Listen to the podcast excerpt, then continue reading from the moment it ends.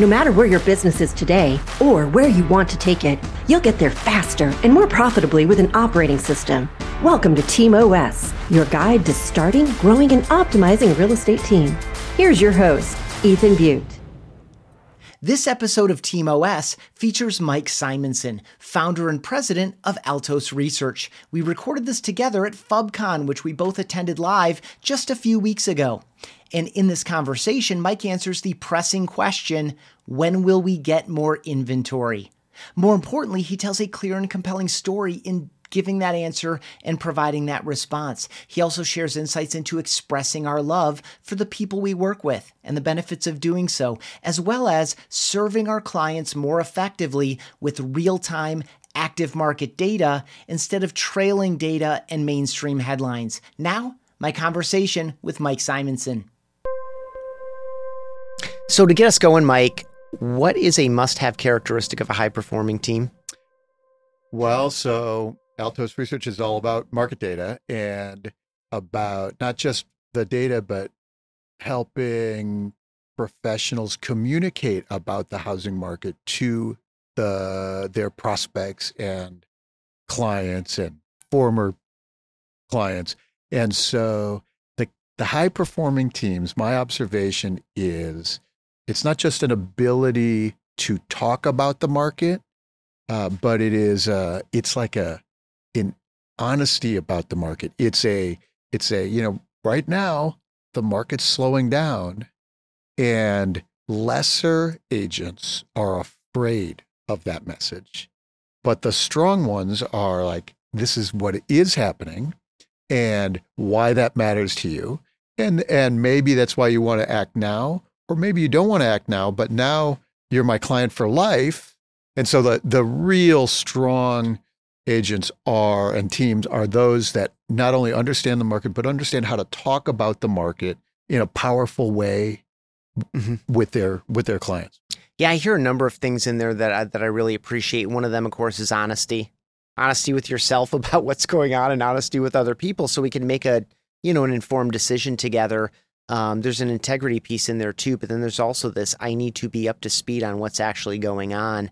Um, and we'll get there because that's what you help a lot of people with. But before we do, talk about leadership for yourself. I mean, you uh, you founded Altos twenty ish years ago. Seventeen years ago. Seventeen, almost twenty years ago.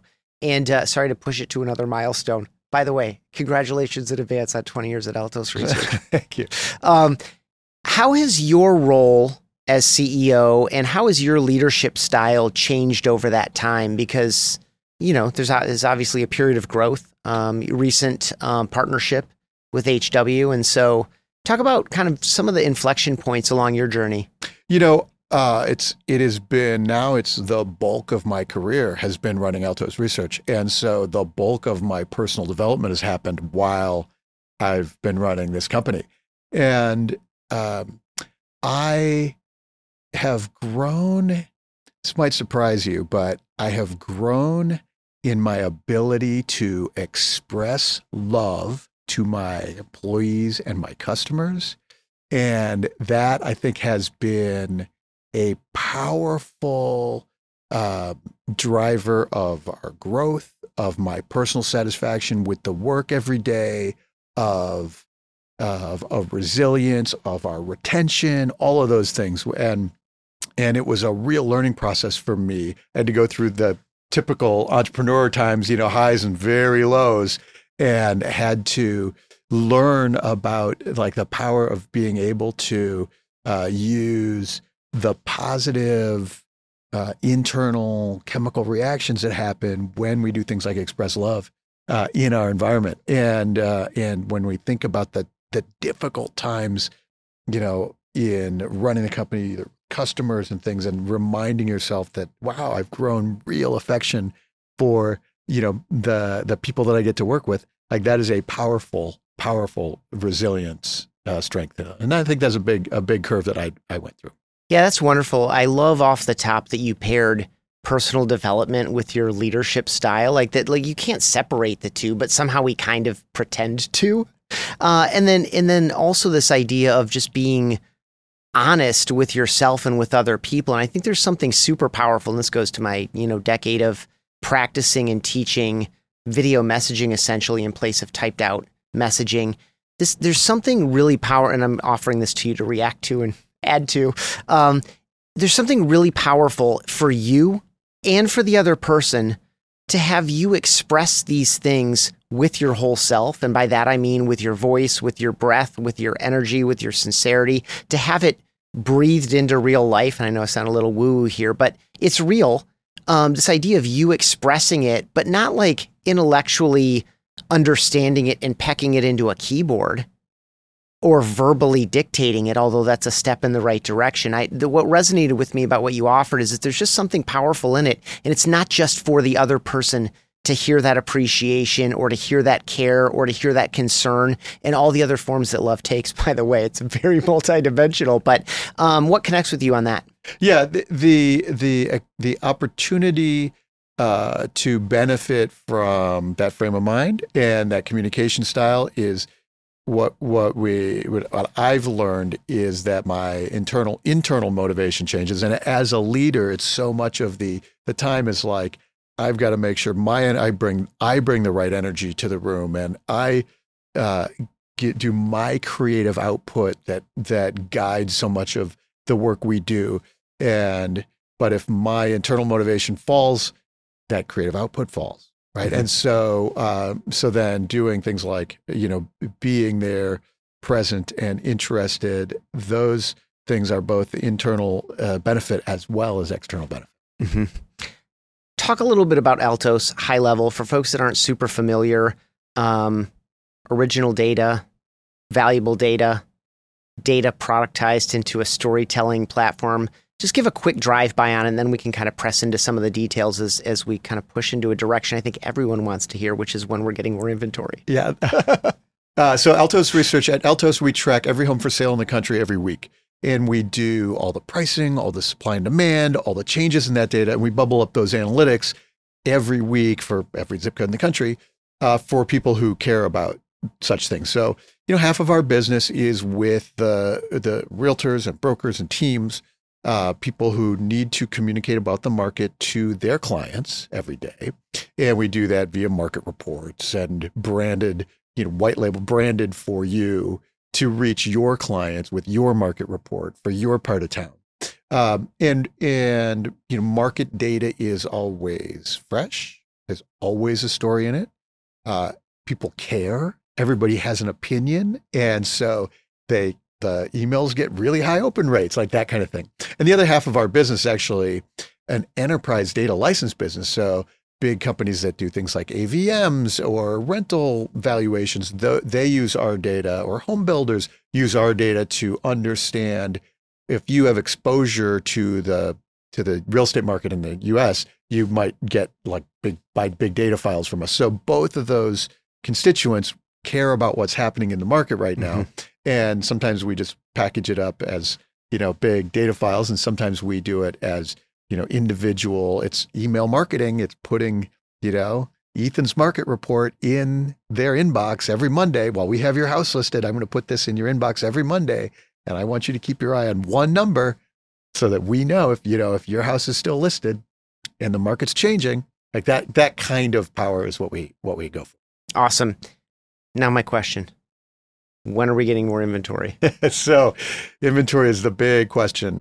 Hey, we'll get right back to this conversation in a matter of seconds, but I've got two quick things for you. First, thank you so much for listening to Real Estate Team OS. Our goal is to bring you a variety of stories, ideas, strategies, and hard learned lessons to help you grow your business profitably. Second, if you've not yet signed up for weekly emails, you should do that just go to realestateteamos.com slash subscribe. You'll get email exclusive insights and guest previews every week, subscriber only episodes as they release, and instant access to two subscriber only episodes immediately. Again, it's all at realestateteamos.com slash subscribe. Now, back to the episode.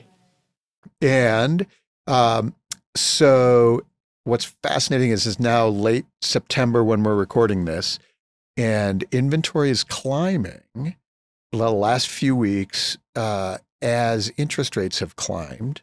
and the market is kind of slowing uh, on the demand side.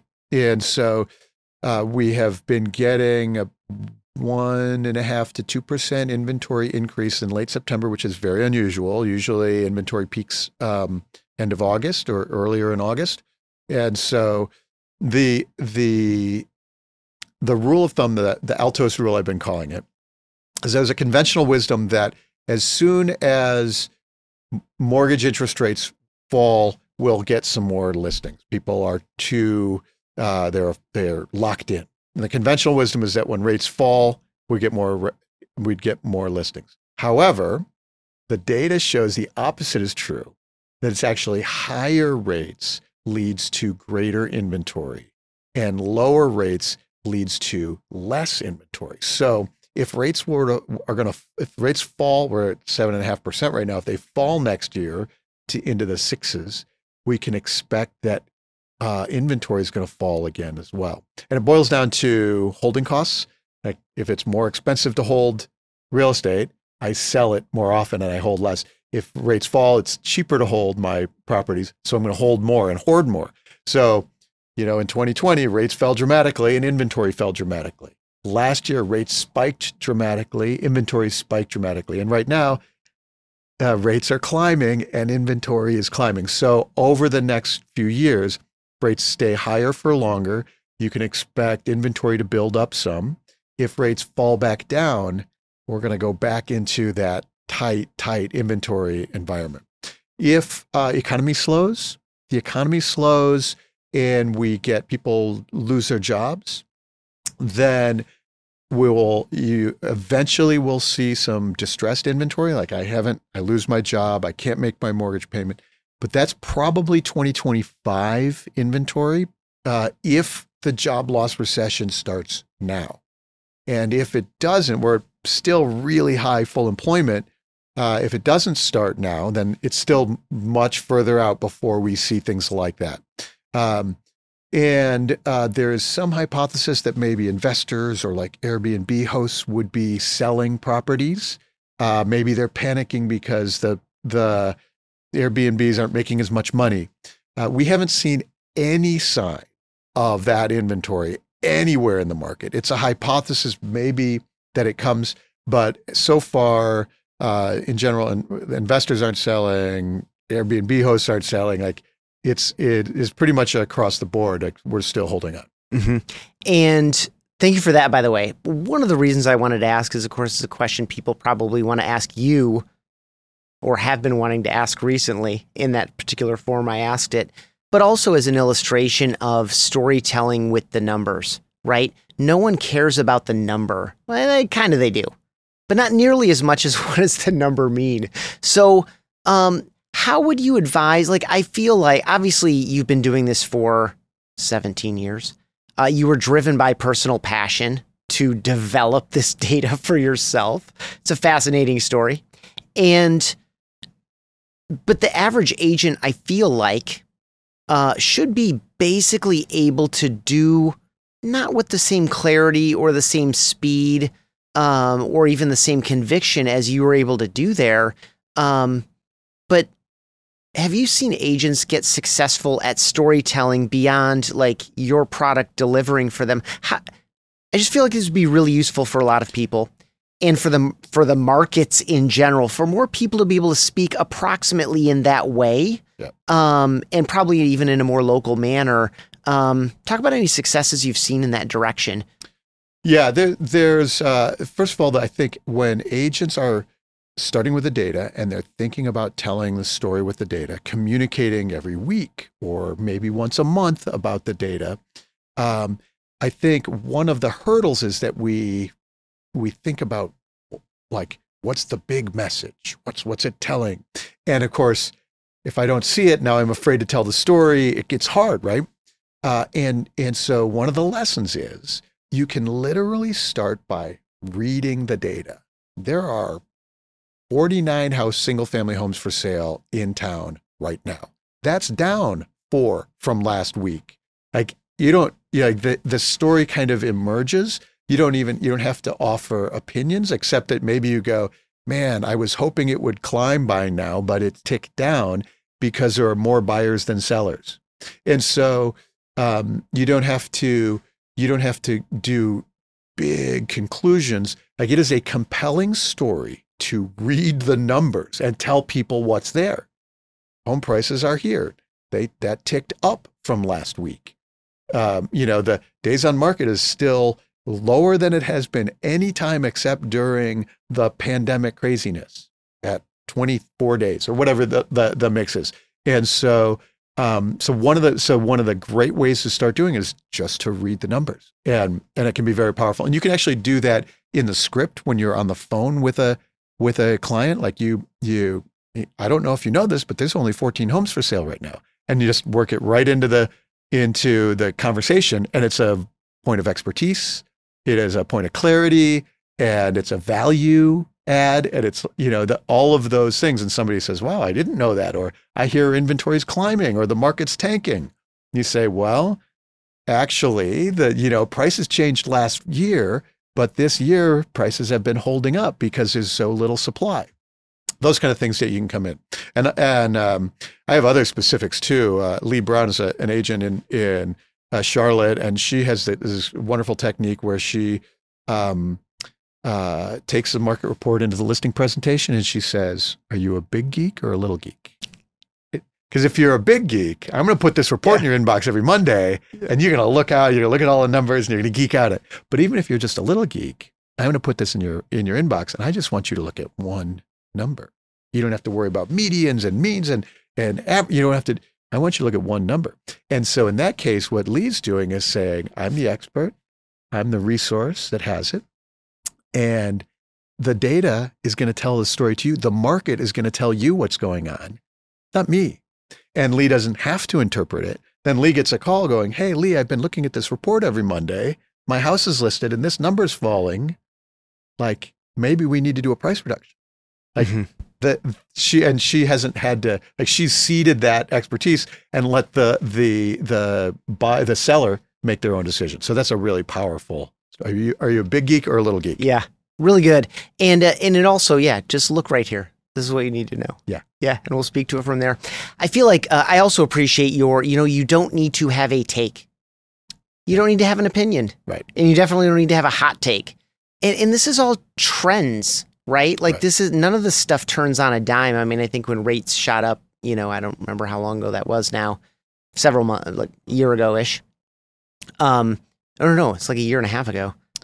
You, there was so yeah, rates jumped up a, a, year and a half ago, and then again in September of last year, mm-hmm. and they jumped from like six and a half to seven to seven and a half, yeah. and the market turned very quickly at that point. Mm-hmm. And we, you can see it in some of the numbers in like the Altos reports. For example, we could see in late September last year, inventory went from starting to decline to started climbing mm-hmm. in you know one week, or price reductions started ticking up and uh, and so if you are doing market report videos every week, you could you could say we saw an increase in inventory this week. We saw an increase in in price reductions. It's still in the normal range, but uh, it's ticking up, mm-hmm. and that you know so that means if you're a buyer, here's what that means. Yeah, I love that practice as uh, as an accountability habit to yourself to pay attention to what like that's it. Like, how do we make this a habit so that I'm that I'm learning the learning what to add to the story because it's an ongoing story. It doesn't started before you were in the business. It's going to continue after you're in the business. It's an ongoing story. So how do we yeah. tell that in a consistent manner so that we are always in touch with it? I think that's a great accountability piece. Um, talk about really quickly the value of real time data. I think that's a unique. I don't know that it's wholly unique to what you're doing, but in general, it's a, it's a it's a distinguishing feature of what you're doing. And you mentioned a little bit off the top, but I think it's worth kind of doubling down on. I think a lot of the data that we look at is um, what happened and what happened some period of time ago. Yeah. And that's not not useful, but there's something distinctly useful about real time data. So I'd love for you to give a quick go at that. Yeah. Traditional real estate data is released monthly. And if you're thinking about sales data, it's it might be several months old by the time it gets to you. And so, you know, house is on the market now in September, it gets an offer in October, it closes in November or December, and you start hearing about that in December or January, right? But I can tell you right now what's going on. And that's actually why at Altos we focus on the active market. We focus on the asking prices and the the active inventory and which ones are doing price reductions because there is so much signal in that. And you know, your buyers and sellers are watching the headlines, which are months old. And so it happened like at the beginning of this year. Like the fourth quarter last year was ice cold. Everybody knew it. Transactions stopped. And then all of a sudden in January, uh, people started buying again. And by late January, middle of February, we're like, uh, inventory is falling every week. Uh, it has not started increasing yet. Sometimes it's very common in normal years for inventory to start increasing between the second and third week of January. It's now end of February, it's into March. Inventory was still falling. We had more buyers and sellers. But if you're watching the headlines, you're still getting fourth quarter data Mm-hmm. and it's Armageddon. Mhm. And so watching that real time data is really important. Now, right now, it's kind of shifting the other way. And so, you know, your buyers and sellers may be making decisions based on previous data. And so, um, you know, we can see like rates are climbing and uh, they've climbed now to multi decade highs uh, as we speak right now. And, and so, um, like that is, it, we can we can see that the impact uh, uh, that it's happening in some some of those places, and so having that right now is what's really the powerful conversation. hmm Yeah, you also highlighted uh, an interesting thing for a lot of folks too, because I know this is a challenge for team leaders and for agents. Is how do we speak to the mainstream media and the mainstream headlines, which are you know based on trailing data? Um, and and there, I think there's something to be learned by following both and being able to speak about the gap between those. And in fact, there's something about studying the gap between those all the time that will allow you probably to look forward with a little bit more confidence and a little bit more. Um, just it's a better informed projection. Yeah, and you know your your buyers and sellers or your prospects they they're not wrong. Yeah. Right. And so it's not about making them wrong or it's but it's like yes, that's what happened a few months ago. And and right yes and this is what's happening right now and we can see and if you want to make an offer if like you want to buy a house you know we're you're looking at the highest demand segment of the market Mhm. so you know yes homes are taking longer to sell but in your price range they're moving in 21 days Yeah. if you want this house we need to make an offer Yeah. awesome, Mike. This has been an absolute pleasure. I appreciate you making time for it. And before I let you go, I would love for you to share either your favorite team besides the Altos team, or the best team you've ever been a member of besides the Altos team. Uh, that's a that's a great uh, question. I I when you ask, I, I think about when I came to Silicon Valley uh, when I was like 29 years old, 28, 29 years old. Um, it was uh, 1998, two bubbles ago, uh, and Silicon Valley was a rocket ship at that time, early internet, and I had the opportunity to work for a startup uh, led by this guy by the name of Jim Goetz. And Jim uh, was the like maybe the best leader I've seen. And he was a he was technically competent and he was powerful in front of customers and he was a like the the the team, the startup team. And when a venture funded startup is working right, it's magical. And it was working right under Jim. And Jim subsequently went on to he is the for a while is the number one venture capitalist in the world. He was the only investor in WhatsApp, and like he was, he's the real deal. And I watched people just his.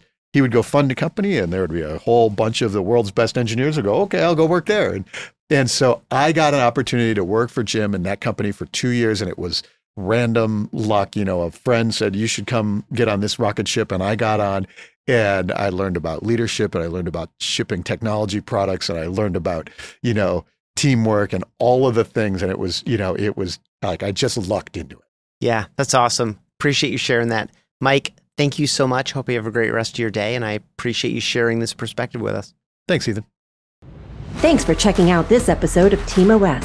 For email exclusive insights every week, sign up at realestateteamos.com.